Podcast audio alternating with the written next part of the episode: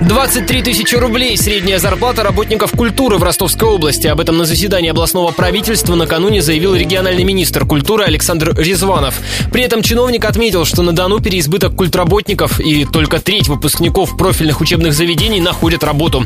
Вот кого действительно не хватает, так это хореографов. Некоторые э, у нас не продолжают обучение уже по специальности, то есть э, выезжают в другие регионы, я так предполагаю. У нас, конечно, честно хочу сказать, переизбыток э, как бы многих специальностей. Конечно, проблемы с хореографией. И почему, собственно говоря, открыты дополнительные отделения мы сегодня в колледже искусств, в колледже культуры.